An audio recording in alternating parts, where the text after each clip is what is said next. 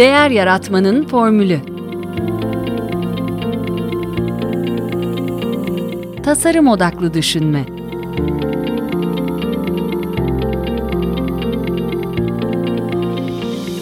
Merhaba, ben Mete Yurtsever. Değer Yaratmanın Formülü Podcast'inin ev sahibiyim.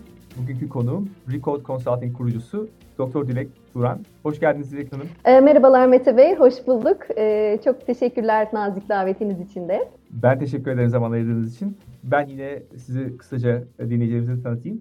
E, ODTÜ Kimya Mühendisliği mezuniyetinizin ardından e, yine ODTÜ'de MBA diplomanızı alıyorsunuz. E, üstüne Anadolu Üniversitesi'nde pazarlama doktorası yapıyorsunuz. E, 13 yıllık çalışma hayatınızın e, 9 yılı e, Eczacıbaşı topluluğunda geçiyor. Son bir buçuk yılda ise e, kurucusu olduğunuz Recode Consulting'de e, aynı zamanda Mindworks'te inovasyon ve ekosistem geliştirme iş ortağı olarak çalışıyorsunuz. E, TTGV'nin e, Türkiye Teknoloji Geliştirme Vakfı'nın e, Xnovate Fellowship programında birinci dönem e, ve e, 2019'da e, şu anda onların çalışmalarına, faaliyetlerine destek oluyorsunuz diye görüyorum. Ee, var mı sizin eklemek istediğiniz başka Yo, bir şey? Çok teşekkürler. Ee, aynen söylediğiniz gibi yaklaşık 13 yıllık bir e, kurumsal iş deneyiminin ardından 9 yılı e, Eczacıbaşı topluluğunda ondan öncesinde de e, 2 yıl kadar da e, Yeşim Tekstil'de bir e, görevim var. Hı hı. E, sonrasında da yaklaşık bir buçuk yıldır da artık biraz daha serbest çalışma e, formatında e, diyeyim. E, kendi danışmanlık firmam üzerinden e, firmalarla e, çalışmaya devam ediyorum ben e, hem paylaşımlarınızdan gördüğüm kadarıyla e, çok ortak yönümüz var. En azından bakış açısı olarak hani e, ortak dertlere sahibiz. Aynen öyle. e, bunları konuşacağız inovasyon konusunda. E, ama ben başlamak için aslında e, Eczacıbaşı'na e, sizi götürmek istiyorum. Çünkü orada bir e, sizin de içinde bulunduğunuz bir uzun bir e, inovasyon yolculuğu var.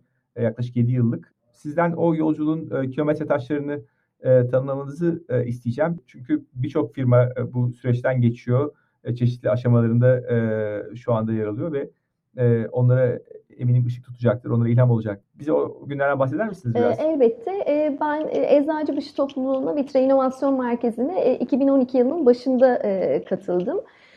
Benim katıldığım dönemde inovasyon merkezi yaklaşık 6 ay önce açılmıştı. Yani aslında bütün süreçlere eşlik ettiğimi ve elimden geldiğince de katkı sağladığımı söyleyebilirim ayrılana kadar.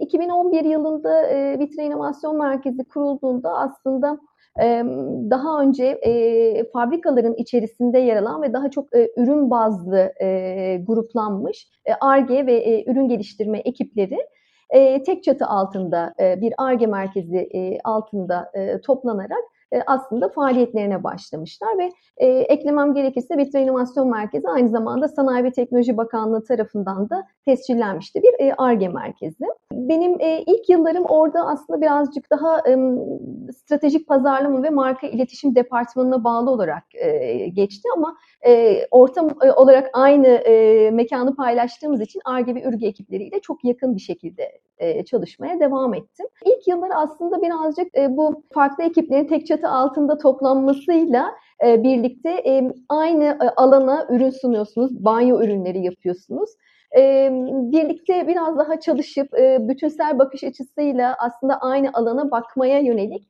e, yaklaşımların, pratiklerin geliştirilmeye çalışıldığı bir dönemdi. Ve yaklaşık 3 yıl kadar da bu hani bu şekilde devam etti. O dönemde ben e, hatırlıyorum hani böyle birazcık daha aslında e, dikey bir yapılanma vardı organizasyonun içerisinde. E, ürün grupları bazında e, bir yapılanma.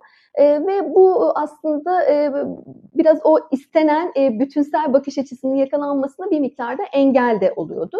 Ve 2014 yılında da aslında bir kilometre taşı diyebiliriz bir hani organizasyonda da değişikliğe gidilerek daha yatay bir yapılanmaya geçildi. Tüm ürün grupları bir araya getirildi ve ARGE ekipleri de biraz daha kendi uzmanlık alanlarında arkadaşlarımızın gelişebilecekleri fonksiyonlar bazında e, derinleşecekleri bir yapı e, haline getirildi. Ne demek istiyorum? İşte e, mekanik tasarım örneğin özelinde uzmanlaşacak arkadaşlarımız, akışkanlar mekaniği özelinde uzmanlaşacak arkadaşlarımız gibi böyle şeyler fonksiyonel bazda bir yapılanma haline geçildi. Ve bu dönemde ben de aslında inovasyon merkezinin çatısı altında o dönemde çalışmaya başladım. Bir de inovasyon projeleri yönetim ofisi, koordinasyon ofisi kuruldu ki ARGE, ÜRGE ve ana merkezde olan işte pazarlama, ürün yönetimi, tasarım ekipleriyle bu aradaki koordinasyonu sağlamak ve projelerin daha hani pürüzsüz bir şekilde akmasını sağlamak adına. E, bu hani önemli bir şeydi, değişiklikti. O ekibin e, bir şeyine bahsedebilir misiniz? O ekibin e, yapısı yani daha çok teknik insanlardan oluşuyordu veya pazarlama mı veya karma Şöyle e, hem teknik insanlar vardı e, hem de benim gibi aslında biraz daha e, belki lisans mezuniyetinin teknik tarafta ama sonrasında yönetsel e, tarafta e, akademik hayatına devam etmiş kişiler de vardı. E, bizler e, hem dediğim gibi projelerin yönetiminden e, hem e, işte projeler için gerekli fon mekanizmalarının sağlanmasından, teşviklerin bulunmasından, buna yönelik başvuruların yapılmasından, işte patent başvurularından çok kendi kendine çalışan bir şey vardı, yapı vardı. Dış dünyaya açılmak gerekiyordu. Bir hani iletişim, işbirliği ağının kurulması, üniversite sanayi işbirlikleri, işte farklı tedarikçilerle, rakiplerle bile hatta e, projeler geliştirilmesine kadar e, öyle bir yapının aslında işletilmesinden biz e, sorumluyduk ekip olarak. E, o dönemde işte patent sayılarında artışlar oldu, işte artmaya başladı. İşte teşvik e, projelerimizin başvurularına sonuçlar almaya başladık, e, ciddi destekler gelmeye başladı gibi e, böyle bir değişim var ve e, tasarım, ARGE, ÜRGE süreçlerini biraz böyle şekillendirdiğimiz insan kaynağı anlamında da yetkinlikleri geliştirmeye çalıştığımız böyle 3 yıllık, 3-4 yıllık bir dönemden bahsediyorum. E, bu dönemde meyvelerini aslında şu şekilde verdi. Sanayi Teknoloji Bakanlığı biliyorsunuz ARGE merkezlerini her yıl bir e, performans endeksi anlamında bir sıralamaya tabi tutuyor. Eczacıbaşı Yapı Gereçleri zaten hani kendi sektöründe hep birinciydi ama o yıllarda e, artık işte savunma sanayinden, otomotivden e, firmaların e, olduğu e, ve ciddi ARGE çalışmaların aslında yürütüldüğü ilk 10 listesine hani girmeye, sonrasında ilk üçlere gelmeye ve hani şu dönemde de aslında kendi kategorisi ve büyüklüğünde e, e, birinci olarak e, devam eden bir yapıya e, dönüştü diyebilirim. Tabii bunları yaptıktan sonra evet herkes e, bir adım ötesine geçmeyi hedefliyor aslında baktığınızda e, banyo ürünleri üretiyorsunuz. Çok da geleneksel bir sektörden bahsediyoruz. Yani e, tüketici anlamında baktığımızda e, kendimizden pay biçelim. Banyolarımızı hani kaç yılda bir yeniliyoruz. E, 5-10 yıllık süreçlerde belki ancak e, oluyor bu. E, o yüzden hani beklentilerin hani tüketici anlamında birazcık daha e, işte tasarım ya da hijyen, temizlik özelinde hani şekillendiği e, yenilikler anlamında evet bir yenilik katarsanız e, ilk siz yapmış oluyorsunuz, öne geçiyorsunuz ama e, hani ona e, onu pazarın kabullenmesi ve e, adaptasyonu anlamında da e, uzun sürelere e, yayılan e, bir süreçten bahsediyoruz. E, bu dönemde e, artık hani ARGE merkezi e, daha çok yaptığı projelerle e, ürün yönetim ve pazarlama ekiplerini hani iten bir yapıya doğru e, geçince e, birazcık şeye ARGE kültüründen inovasyon kültürüne geçiş e, süreci e, başladı ve 2018 yılında da aslında buna yönelik e, çalışmaları yürütmeye başladık biz.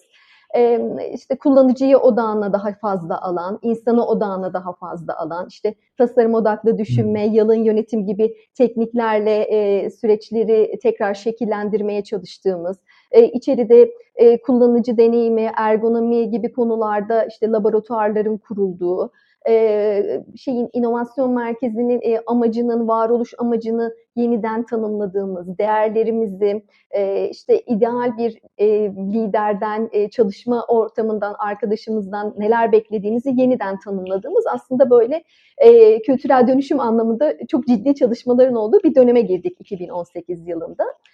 Bu çalışmalar bu arada hani halen de devam ediyor. O dönemde tabii ki işte sadece e, rakiplerin yaptıklarına hani cevap veren bir yapıdan daha çok işte trendleri takip eden, e, gelecekle ilgili problemleri görüp e, onlara yönelik aslında önden e, aksiyonlar alan bir yapıya da geçiş sağlanmış oldu bu insan odaklılıkla birlikte. E, ve bu da bizi e, şeyde pandemi e, gelip çattığında aslında geçmişte yapmaya başladığımız çalışmaları çok hızlı bir şekilde devreye aldığımız ve ürün inovasyonunun ötesine geçerek aslında iş modelleri anlamında da yenilikler ortaya çıkartma çalışmaya başladığımız bir sürece soktu. Ee, bu hani benim e, ayrıldığım e, döneme kadar 2021 yılının başına kadar bu şekilde devam etti. Biz Vitre İnovasyon Merkezi ile hani çalışmalarımıza e, hani ben hani her ne kadar kurumun dışında çıkmış olsam da yine devam ediyoruz. Gönül bağımız da devam ediyor. Ben hani oradaki yolculuğumu bu şekilde özetleyebilirim. Çok güzel, çok güzel bir özet oldu aynı zamanda ve çok da zamanın ruhuna uygun da bir gelişme olmuş tabii ki. Orada şeyi merak ediyorum yani bir bunu yapı grubu olarak e, anlatıyorsunuz. Bunu. Evet. E, topluluk e, olarak e, bir çeşitli e, izlenen yollar veya ortak e, şeyler, adımlar e, var mıydı? E, onu da merak ediyorum açıkçası. Ee, şöyle e, topluluk olarak da e, elbette e, holding'teki inovasyon ve girişimcilik koordinatörlüğü ekibinin ele aldığı, başlattığı çalışmalar ve onların kuruluşlara yansımaları da oluyor. Ama biraz uygulama anlamında kuruluşların inovasyon merkezlerinde özgür bırakan da bir yapı var aynı zamanda. Biraz hani Anladım. her şey sektörün de dinamikleri farklı olduğu için işte tüketim ürünleri var, işte bir madencilik sektörü var, yapı sektörü var. O yüzden birbirinden de ilaç var, ilaç var aynen e, sağlık grubu. Hepsinin de dinamikleri birbirinden farklı olduğu için genel olarak aslında işte strateji belirleme, ana e, yapıyı belki sunma konusunda evet holdingle birlikte hareket ediyoruz ama birazcık daha özgür e, kaldığımız e, hatta bazen yapı grubu olarak şeyde topluluktaki ilk inovasyon merkeziydi. Hani diğerleri bizden sonra açılmışlardı. Biraz aslında hani öncülük eden gruptaki diğer çalışmalara da tetikleyen bazı şeyleri, konuları da bir rol üstlendiğimizi de zaman içerisinde söyleyebilirim. Çok güzel. Buradan aslında şeye geliyoruz. Şimdi inovasyonda e, kültürün e, rolüne geliyoruz.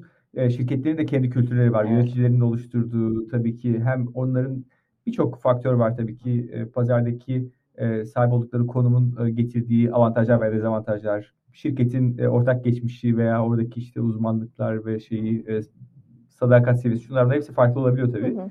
E, siz şimdi Mindworks'te aynı zamanda e, bir e, bir model gördüm, bir Innoquotient evet. e, modeli hı hı. E, diye. O kültürü ölçen bir şey galiba. Aynen. Onu çok merak ediyorum. Onu anlatabilir misiniz? Nasıl tabii bir şey? Tabii ki, tabii ki anlatmak isterim. Yani inovasyon kültürünü e, gerçekten e, ben de çok e, önemsiyorum ve hani bu konuda da e, hem bir şey e, çalışma yapma şansım oldu.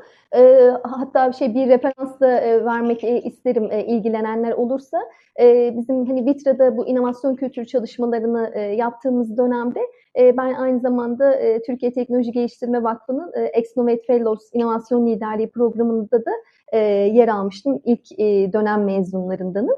E, orada da e, etki projeleri e, hazırlamıştık. E, her bir e, 12 e, kişi e, yer aldığımız e, grupta. Benim de konum aslında birazcık daha insana dokunan ve kültürün içerisinde, inovasyon kültürünün içerisinde hani insanın rolünü birazcık anlatan bir şeyim vardı, etki projem vardı. Merak edenler olursa TTGV'nin sitesinde dijital olarak da bu etki projeleri kitapçığı yayınlandı. oradan erişebilirler neler yaptığımızı. Çünkü bir vaka çalışması olarak orada da sunmuştum. Harika. Ben de onu bölüm notlarında linkini e, ayrıca yayınlayayım. Harika. Hı hı. E, InnoQuotient modeline e, gelecek olursak e, ben hani bu inovasyon kültürü konusunda aslında nerede kimlerle işbirliği yapabilirsem mutlaka yapmaya çalışıyorum. Çünkü cidden önemsediğim bir konu. Mindworks'ün de bu anlamda InnoQuotient modelini e, baz alarak yaptığı bir e, kültür ölçümü var. E, o konuda da onlarla birlikte işbirliği içerisinde çalışmalar yürütüyoruz. E, InnoQuotient modeli e, iki tane e, aslında Babson College'dan e, profesörün e, ortaya koyduğu çok uzun hani bir e, literatür araştırmasına dayanan e, ve inovasyon kültürünün bileşenlerini ortaya çıkartıp e, 15 farklı firmada e, binden fazla yöneticiyle böyle iki yıllık bir saha araştırması da e, şey yaptıkları, test ettikleri, e, üzerine de hani oldukça fazla makaleler yazdıkları ve doğrulamaya çalıştıkları bir model. Modelin içerisinde aslında iki tane ana blok yer alıyor. Birisi duygusal blok, birisi rasyonel blok diyebiliriz. Duygusal blokta biraz daha aslında kültürün günlük hayat içerisinde o pratiklerde e, hissettiğimiz ama hani e, biraz daha soyut kalan buzdağının altındaki kısmı diyebiliriz e, oradaki şey bileşenleri. E, bir kısmında daha hani e, gözle gördüğümüz işte e, süreçler gibi, işte kaynaklar gibi, başarı faktörleri gibi e, daha ölçümlenebilecek e, şeyleri gösteriyor. E, bunların altında farklı farklı faktörler var. E, işte rasyonel tarafa geç, gelecek olursak eğer işte şeye bakıyoruz, süreçlere bakıyoruz. Süreçlerin altında e, projelere, e, işte sistemlere, insan kaynağına bakıyoruz. Süreçlerin altında e, fikir geliştirmeden o fikrin nasıl şekillendirildiğine, işlendiğine, sonrasında nasıl müşteriye ulaşan bir çıktıya e, ulaştığına kadar ki e, şeyi süreci e, ölçmeye çalışıyoruz. E, başarıda da hem e, kurum olarak hem dışsal faktörler olarak işte müşterilerinizle, rakiplerinizle e, kıyasladığınızda e, kendinizi nerede gördüğünüz hem de bireylerin e, bireysel olarak inovasyon çalışmalarının içerisinde aslında e, bireylerin ne kadar tatmin olduğuna yönelik e, değerlendirmelerin olduğu bir şey var, e, maddeler var.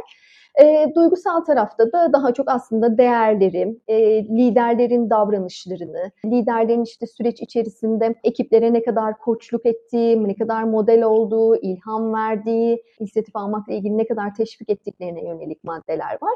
Ve son olarak da e, iklimi değerlendirdiğimiz işte daha bürokratik bir e, ortam mı yoksa hani e, esnek bir e, yapı mı var? İşbirliğini teşvik edecek bir e, ortam e, oluşturulmuş mu? Psikolojik güvenlik sağlanmış mı gibi maddelerin olduğu totalde aslında e, 54 maddeden oluşan bir ölçüm aracından bahsediyoruz.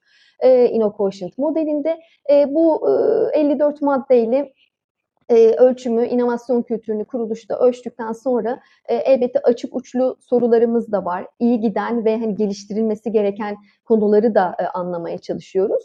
E, buradan gelen yorumlar ve geri bildirimlerle de aslında sonuçları birleştirerek kuruluşların bir e, mevcut durumla ilgili aslında röntgeni çekmiş oluyoruz e, inovasyon kültürüne dair. Sonrasında da bunu genelde firmalarımız e, her yıl tekrarlayarak e, ve aldıkları aksiyonların ne kadar işe yaradığını takip ederek bir sonraki yılda e, devam ettiriyorlar. Yani hiç bitmeyen bir yolculuk e, açıkçası zaten inovasyon kültüründeki gelişim.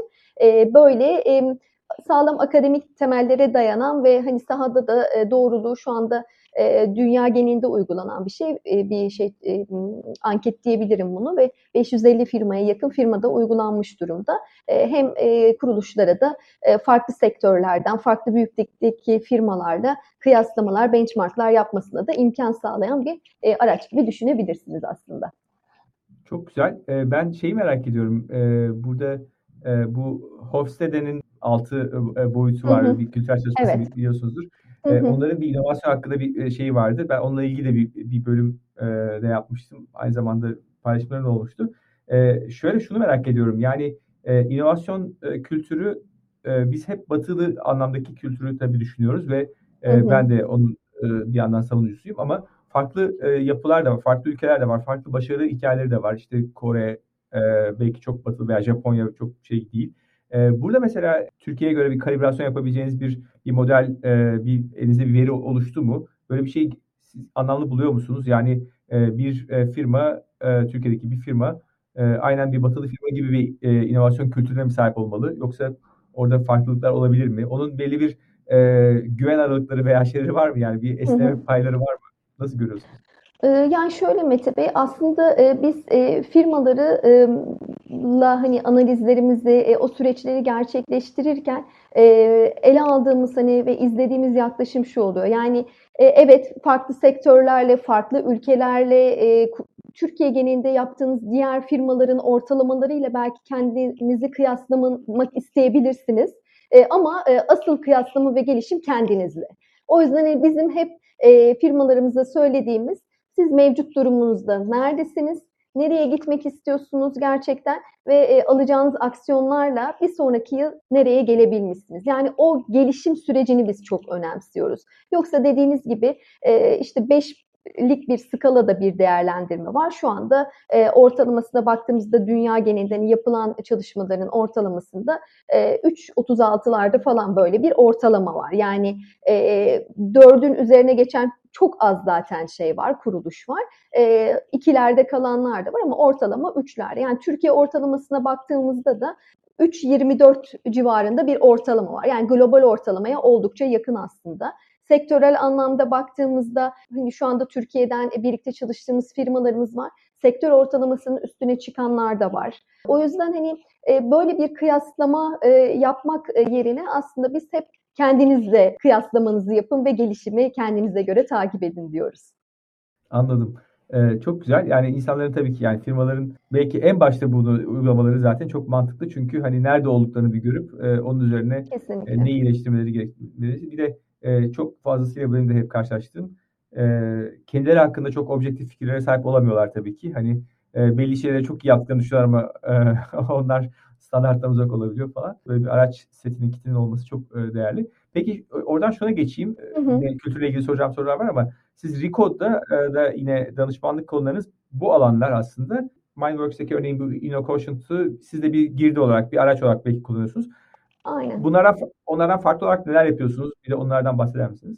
Yani benim hem eczacı başındaki çalışma e, deneyimim e, sırasında hem de biraz e, akademik tarafta da aslında ben inovasyonla akademik tarafta tanışan kişilerden biriyim. Yani yüksek lisansım e, benim e, girişimcilik ve inovasyon konusundaydı. Daha sonra pratikte de e, içerisinde yer alma fırsatı buldum. E, o anlamda e, biraz böyle farklı farklı aslında e, topluluğun içerisindeyken eczacı başında da e, farklı görevler de e, aldım ve e, e, inisiyatif almaktan da çok hani çekinmeyen ve seven birisiyim. E, böyle farklı konuları çalışmayı da sevdiğimden Rikot'ta da aslında ARGE ve inovasyon yönetimine e, yönelik e, kuruluşların ihtiyaç duyabileceği her konuda onlara destek verebiliyorum. Yani kültür konusu bunlardan bir tanesi olabilir. E, şu anda birlikte mesela e, daha çok ARGE e projelerinin e, yapılandırılması ve e, onlara uluslararası teşviklerin, fonların bulunması konusunda yine birlikte çalıştığımız firmalar var. Biraz işte kuruluştaki işbirliği kültürünün, işbirliği davranışlarının geliştirilmesi konusunda çalıştığımız firmalar var. Yani ARGE ve inovasyon yönetimi ana çatısı altında altta aklınıza gelebilecek birçok konuda kuruluşlara destek olduğumu söyleyebilirim Likol çatısı altında. Anladım. Hem paylaşımlarınızdan gördüm hem de bana da çok e, dokunan e, birkaç konuya e, burada açalım istiyorum. E, bir tanesi e, bu yeni ürün geliştirme süreçlerinde e, teknik ve ticari ekipler arasındaki bu e, iletişimsizlik e, veya oradaki yaşanan sıkıntılar. Bunlar hakkında, bunların çözümleri hakkında veya buna nasıl tespitleriniz var, e, nasıl deneyimleriniz var? Ee, şöyle e, inovasyon merkezinde bahsetmiştim 2014 yılında bir hani yapı değişikliği olunca e, inovasyon projelerinin koordinasyonundan aslında sorumlu bir ekibe e, geçtiğimden ve e, orada da hani hem ARGE hem ÜRGE hem de pazarlama ürün yönetim ekibinin tam ortasında görev aldığından da bu süreci çok e, iyi deneyimleme ve sıkıntıları da aslında birebir de gözlemleme şansı da olan insanlardan biriyim. E, o anlamda e, hani bu konu e, bir kere neredeyse 1970'li yıllardan beri aslında literatürde de yer alan konulardan. Yani teknik ve ticari ekipler e, hatta marketing R&D interface diye geçiyor. E, üzerine birçok makale e, yazılmış ve halen de konuştuğumuza göre çok da çözülemeyen bir konu. Çünkü e, içerisinde insan var nihai olarak baktığımızda. Aynen öyle. E, o yüzden e, ben bu konuyla ilgili bu arada yine e, okumak isteyenler olursa e, TTGV'nin e, yakın zamanda çıkarttığı ürün yönetimi e, anlamında Türkiye'deki deneyimleri içeren ve e, farklı sektörden farklı kişilerin de katkılar verdiği ürün yönetimi anlamında bir kitap yayınladı TTGV. Dijitalde de var bu arada. Orada da ben bu konuyu ele alan bir makale yazmıştım. Hani erişmek isteyenler olursa oradan da hani böyle çok detaylı bir hani literatür taraması falan da var. Bakabilirler. Ürün geliştirme sürecinde aslında tüm fonksiyonlar bunlar e, arasında bazı gerilimler e, olabiliyor e, ama hani en kritik olan literatürde de bu bu şekilde geçiyor. Pazarlama ve şey ARGE ekipleri arasında olan. özellikle de şey kısmında çok fazla sıkıntı olmuyor belki. Yani müşterinin taleplerinin ARGE ekipleri tarafından hani yerine getirildiği ve inovasyonun hani bu şekilde tetiklendiği süreçlerde çok belki problemler olmuyor ama inovasyonun daha çok ARGE birimleri tarafından pazara doğru itildiği zamanlarda e, bu gerilimler daha fazla artış gösterebiliyor. Yani benim gözlemim en azından yaşadığım deneyimlerde bu şekilde. Çünkü ürünü çok iyi bilen, e, tekniğine hakim e, aslında bir ARGE ekibi var ve teknik bir dili var aslında baktığınızda ve bunun ne yazık ki hani e, kullanıcıya ya da müşteriye faydasını anlatmakta. E, ürün yönetimi ve pazarlama ekipleri de birazcık süreç içerisinde özellikle e, uzakta kaldılarsa burada e, çok büyük kopukluklar e, olabiliyor ve belki de çok değerli, değer yaratabilecek bir ürün gerçek değerine de e, pazarda erişmemiş oluyor. Böyle sıkıntılar var. Hani bunu aşmak için ya tabii başka nedenler de var. Yani bir kere algısal problemler de var bence. Hani insan olduğumuz için tabii ki bu hani çok doğal ekipler arasında. Ee, işte ARGE ekipleri daha işleri garanti olsun, zamanla yayılan, işte birçok şeyi e, test edip belki ondan sonra hani vermek isteyen, daha güvenli tarafta çalışmayı seven bir yapıda. E, pazarlama ekipleri biraz daha hani müşterinin hızına yetişmeye çalışan, belki e, zamanında tutamayacağı sözler verip ARGE e, ekiplerini sonrasında dönüp sıkıştıran yapıda olabiliyorlar. Eğitimler tabii ki çok farklı. Bir taraf teknik eğitim almış oluyor daha çok. Bir taraf e, birazcık daha belki işte sosyal alanlarda eğitim almış oluyor. Konuştukları dil farklı olabiliyor. E, bir taraf işte teknik ürün özellikleri üstünde dururken diğer işte e, ürünü faydaları üzerinden bir anlatım yapması gerekiyor gibi. E, böyle hani şeyler e, iletişim ve etkileşimde e, problemler ortaya çıkabiliyor. E, çözüm için ne olabilir? Hani bizim de e, yaptığımız e, tabii ki e, proje ekiplerini daha en başından siloları ortadan kaldırarak e, multidisipliner bir şekilde e, fonksiyonlar arası bir şekilde oluşturabilmek. E, üst yönetimin bunda tabii ki şeyi çok büyük, e, etkisi büyük. Yani bu ekiplerin birlikte çalışabilecekleri hem süreçlerin e, hem ortamların oluşturulması lazım. Şimdi gerçi hani son yıllarda hayatımıza giren tüm kuruluşların da hani uygulamaya çalıştı işte tasarım odaklı düşünme, yalın girişim, çevik proje yönetim süreçleri vesaire gibi süreçlerle belki bir miktar aşılmaya başlandı bu etkileşim problemleri ama yine de hani en başında bu siloları ortadan kaldırarak bu fonksiyonel ekipleri aslında çok fonksiyonlu ekipleri oluşturmak gerekiyor. Bir de aslında çıktılarla yani inovasyon metrikleriyle siz başarıyı neyle ölçüyorsanız teşvikleri de ona göre vermeniz gerekiyor. Yani sadece bir ekibi inovasyondan sorumlu tutuyorsanız o ne yazık ki diğer ekipte sahiplenme olmamasına neden oluyor ve sadece ARGE ekibi e, işte ürünün e, başarısından sorumluysa pazarlamaya siz öyle bir şey hedef koymuyorsanız bir performans hedefi orada da hani böyle bir sahiplenme problemi ortaya çıkabiliyor. Herkesin aslında tatmin olma ve takdir bekleme şeyleri de farklı. Biraz ona göre de davranmak gerekebiliyor. İşte ARGE ekiplerinde belki bir patent almak, iyi bir konferansa gönderilmek vesaire bir tatmin unsuru olabilirken pazarlama ekipleri e, da belki hani satışın başarısından e, elde edecekleri hani bir primden vesaireden hani daha fazla mutlu olabiliyor. Yani bu insan e, işin içerisinde olduğu için e, çok kapsamlı değerlendirilmesi gerek, gereken ve her firmada da aslında e, farklı değerlendirilebilecek bir konu. E, ama hani işin başında üst yönetimin liderliğinde aslında bu işin sahiplenilerek e, bu ekiplerin daha en başından net ve e, net sorumluluk ve e, amaçlarla e, oluşturulması gerektiğini ben e, düşünüyorum. Çok güzel özetlediniz. Bence de maharet o orkestrasyonu yapabilmek, o ortak Aynen. amaçları herkesin sonuçta şeye bakıyor. Bundan çıkarım ne e, sorusunu Aynen, sorduğu için. Peki o zaman e, bir soru, son bir sorum daha şeyle ilgili, e, bununla ilgili ben bir tane bir eğitim verdiğinizi gördüm yine TTGV'de. Bu arada TTGV'yi çok andık. Ee, hem e, Muhsin hocama hem Kübra evet. Hanım'a çok buradan e, sevgilerimizi gönderelim. E, evet, çok ben güzel de çalışmalar yaptılar. E, orada bir soru sorma sanatının incelikleri başlıklı bir eğitiminiz var. Ben bunu çok çok önemli görüyorum. Çünkü e, gerçekten e, işin özünde ne olursa olsun yani hangi işi yapıyorsak e, o e, sorgulama becerisi, soru sorma becerisi çok ön plana çıkıyor. Hem e, müşteriyi anlamakta, e, kullanıcıyı anlamakta hem de e, içeride bir takım kabulleri e, sorgulamak açısından çok e, önemli. Sizin burada ne tavsiyeleriniz oluyor? O eğitimde mesela neler anlatıyorsunuz? Bir, birkaç örnek verebilir misiniz? Tabii ki. Yani dediğiniz gibi aslında şu anda mevcut yapıların içerisinde daha çok cevaplara odaklanan, problemin nedenlerini keşfetmeye çalışmaktansa belki de bu hani hızlı dünyanın içerisinde beynimiz de sonuçta birazcık enerji koruma modunda çalıştığında daha çok önceki deneyimleri ve bildikleri üzerinden hareket ederek cevaplar üzerinden hareket eden bir yaklaşım var. Ama halbuki şeyin Stanford Üniversitesi'nden Tina Seeling'in güzel bir sözü var. Yani diyor ki sorular cevapların içine girdiği çerçevelerdir ve siz çerçeveyi değiştirirseniz muhtemel çözümlere erişimi de aslında değiştirmiş olursunuz. Yani bu anlamda sorular gerçekten çok değerli ve geçmişteki tüm bilimsel gelişmelere ve çalışmalara baktığımızda da hepsinde aslında bu buluşlardan sorumlu kişilerin soruyu değiştirdiği anı görmek mümkün. Yani bunu değiştirdiğimizde ancak biz ilerleme kaydedebiliyoruz. Bu anlamda bu benim de oldukça değer verdiğim ve önemsediğim bir konu. Ve hani genelde böyle bir hani topluluk içerisinde e, soru sorulduğunda cevap veren çok kişi oluyor. Ya hepimiz fark ediyoruz ama sorunuz var mı dendiğinde de tek tük çıkıyor. Yani pek kimse e, soru sorma davranışı kültürümüzde de yok aslında baktığımızda. E, ama inovasyon için kesinlikle şart. Yani bunu e, bir kere e, pratiklerimizin içerisine sokmamız lazım.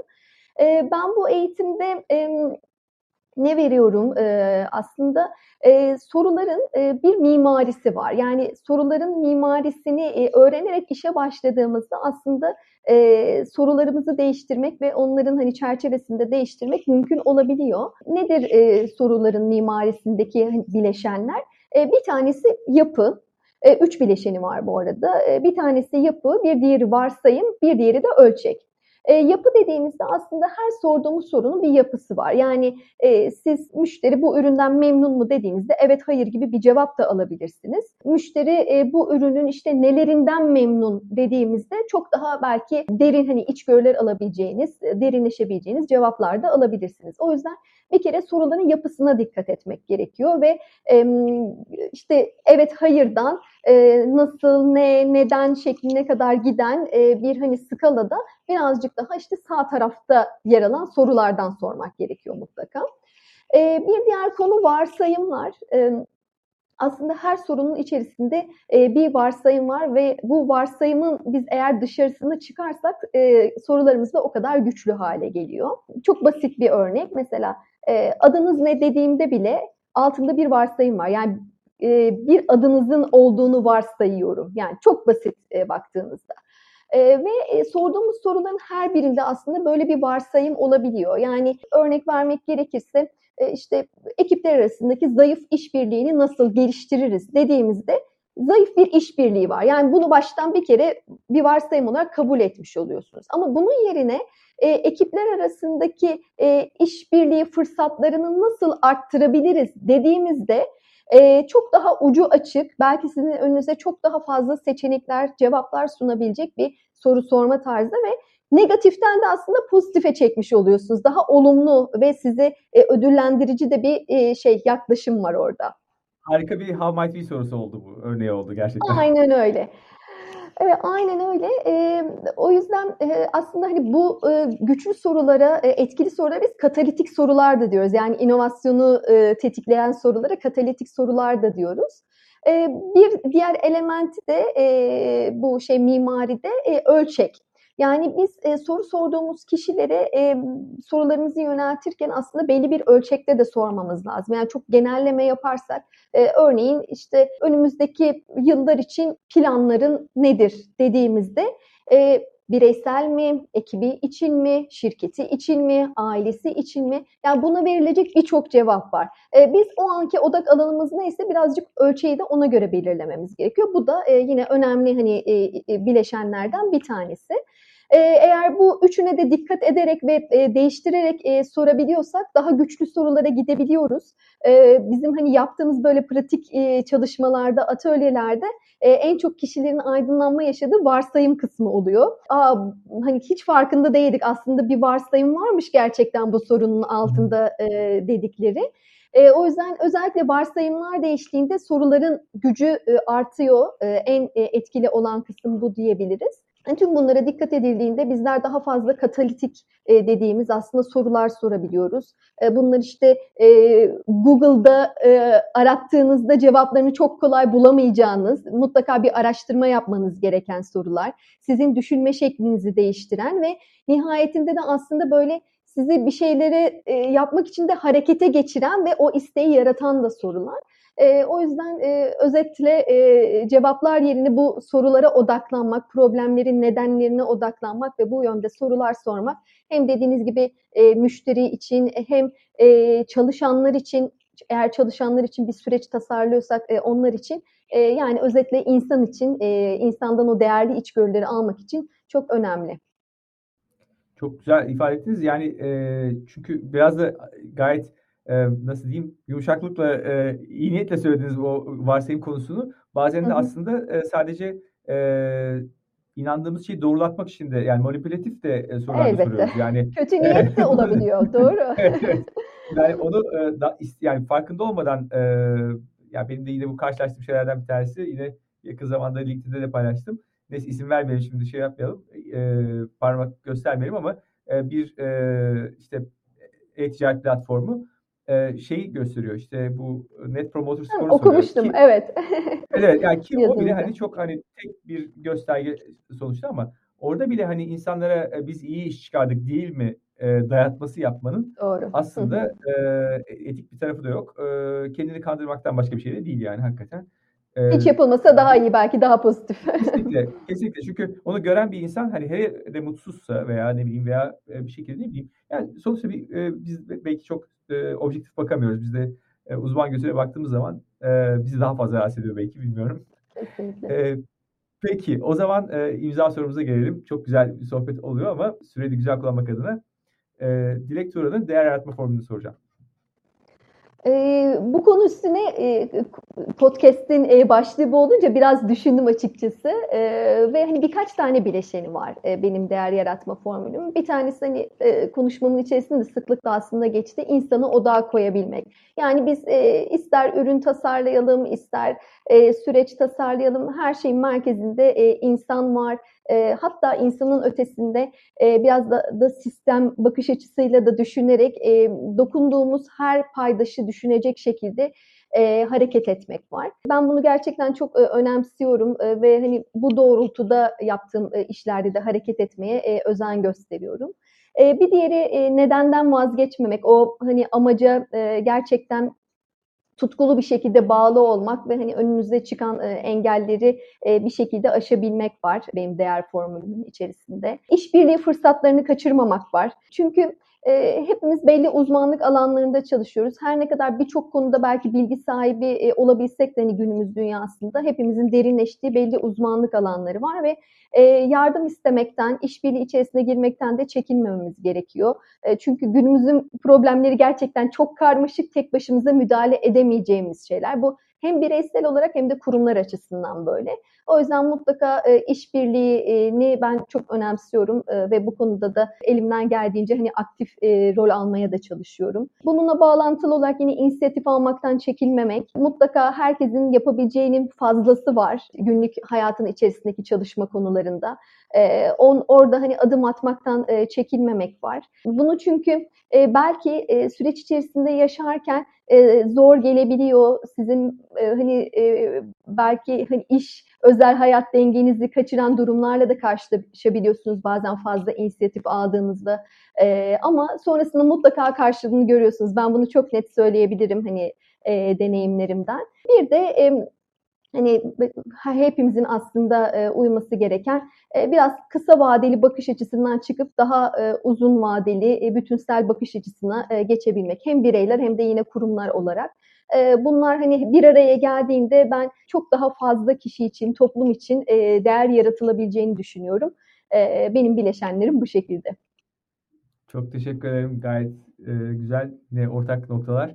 Ee, peki o zaman e, dinleyicilerimiz sizi nelerden takip etsinler? Nelerde aktifsiniz sosyal medyada veya nasıl ulaşsınlar? Size ne tercih edersiniz? E-mail adresimi paylaşabilirim. dilek.turan.recodconsulting.com E-mail adresinden her zaman yazabilirler. Yine LinkedIn'de her zaman çok aktif olamasam da mesajları takip etmeye çalışıyorum. Oradan da istedikleri gibi hem takip edip hem yazabilirler. Bu şekilde bana ulaşabilirler. Tamam ben bunları da yine bölüm notlarına koyacağım. Oradan rahatlıkla erişebilir dinleyicilerimiz.